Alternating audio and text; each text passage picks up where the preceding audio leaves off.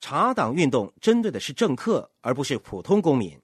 查党人士要求政府缩减支出，要求政府降低税率，要求减少别人的享受和待遇，但不能减少我自己的享受待遇。查党运动是一种草根运动，从一开始，它就致力于对抗日益膨胀的享受者思维。可是你们知道吗？你们也是在参与到另一种的运动中。如果说查党运动是草根运动，那么你们参与的运动就是一种次草根运动。如果说是愤怒的公民创造了查党运动，那么你们这些独立生意人就创造了我所说的自由运动。你们这些独立生意人都是这场自由运动的组成部分，通过自由创业而得到财务自由，离开老板的束缚，自己拥有自己的生命，自己决定自己的时间表。你们都听到过这个说法，那就是城市操之在我。你们在打着一场自由创业带来财务自由的战役，在每个家庭，或者在客厅，或者在餐桌边一对一，眼睛对着眼睛。与查党运动不同，查党运动做的事情是抗议，而你们做的事情是说服。你们说服人们去选择自由创业，而不是选择索取权益和享受。你们说服人们通过建立自己的生意来掌控自己的人生。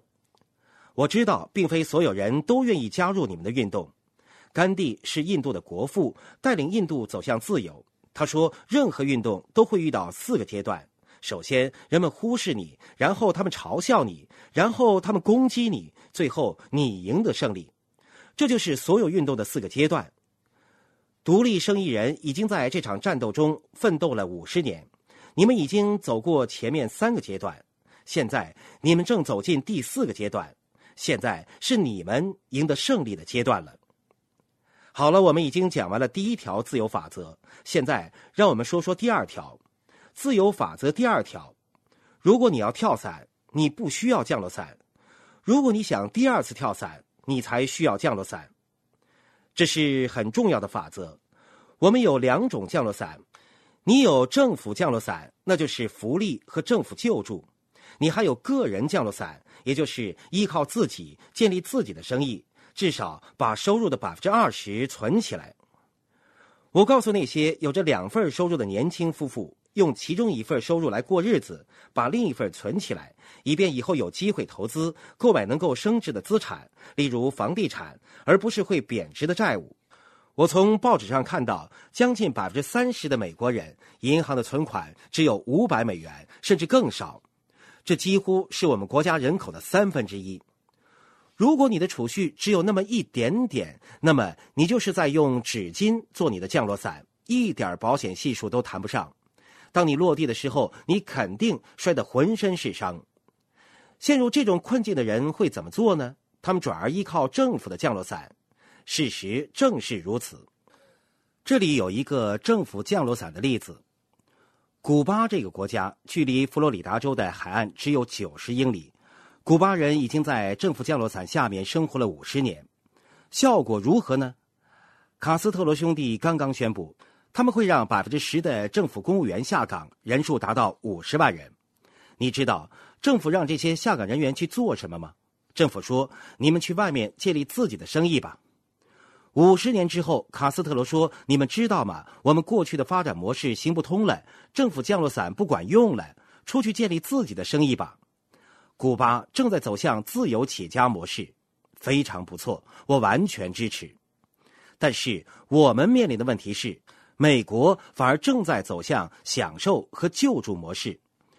我们把20%的联邦政府预算花在了国防上面，我对此完全没有意见。这些钱花得很值，然后我们把60%的预算花在社会保险、医疗保险、社会福利、政府补助、政府退休金和政府债务之上，这已经是80%的预算了。剩下的那些钱我们该怎么削减呢？我在《完美的大萧条》这本书里写道，享受和救助已经成为人们的期望，这就非常危险了。如果你把好处给了别人，然后你想把它收回来，人们就会变得非常愤怒。在我们国家的历史里，这种情况是非常危险的。所以我们现在要重振企业家精神，这比在历史任何时候都更重要。在上一次的经济大萧条中，美国的民众、银行、企业并没有自己的个人降落伞保驾护航。要知道，我们任何人也承受不了再一次发生这样事情的后果，所以这就把我们带到了自由法则第三条。自由法则第三条是，如果你想居住在城堡里，你就必须游过护城河。如果你想居住在城堡里，你必须游过护城河。任何事情都有着价钱，如果你选择企业家精神而不是享受福利，我已经这样选择了，我想你们也会这样选择的。如果你选择自由创业而不是吃免费午餐，那么你就必须付出努力工作，你必须游过护城河。2006年的时候，我把我买的房地产全部卖掉了，最近我开始购买新的地产。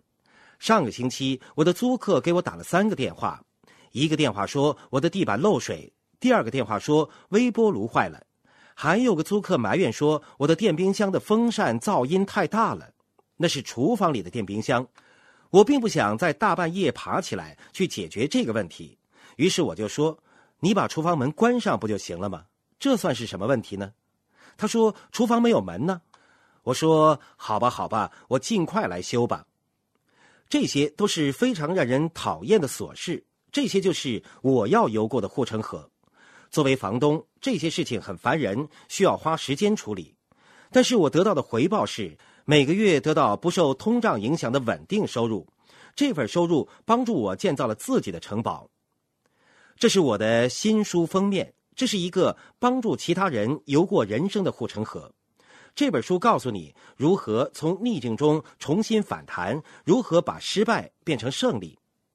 最后，我想给你们讲一个非常私人的故事，一个关于在挫折中重新站起来，关于如何游过护城河的故事。但是归根到底，这是关于自由，以及人们为了得到自由而必须付出代价的故事。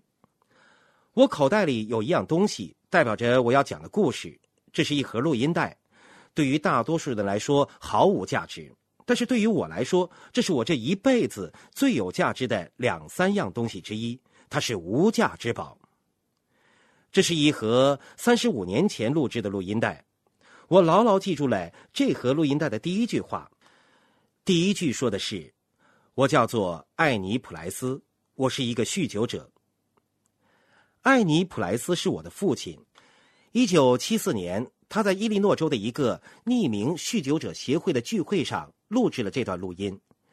那个地方距离我成长的地方只有15英里。在我讲这个故事之前，亲爱的朋友，想获得更多的成功经验吗？请关注微信公众号炫色安利微商旗舰店，我们将为想成功的你提供更多的精彩信息。炫色安利微商旗舰店等你哦。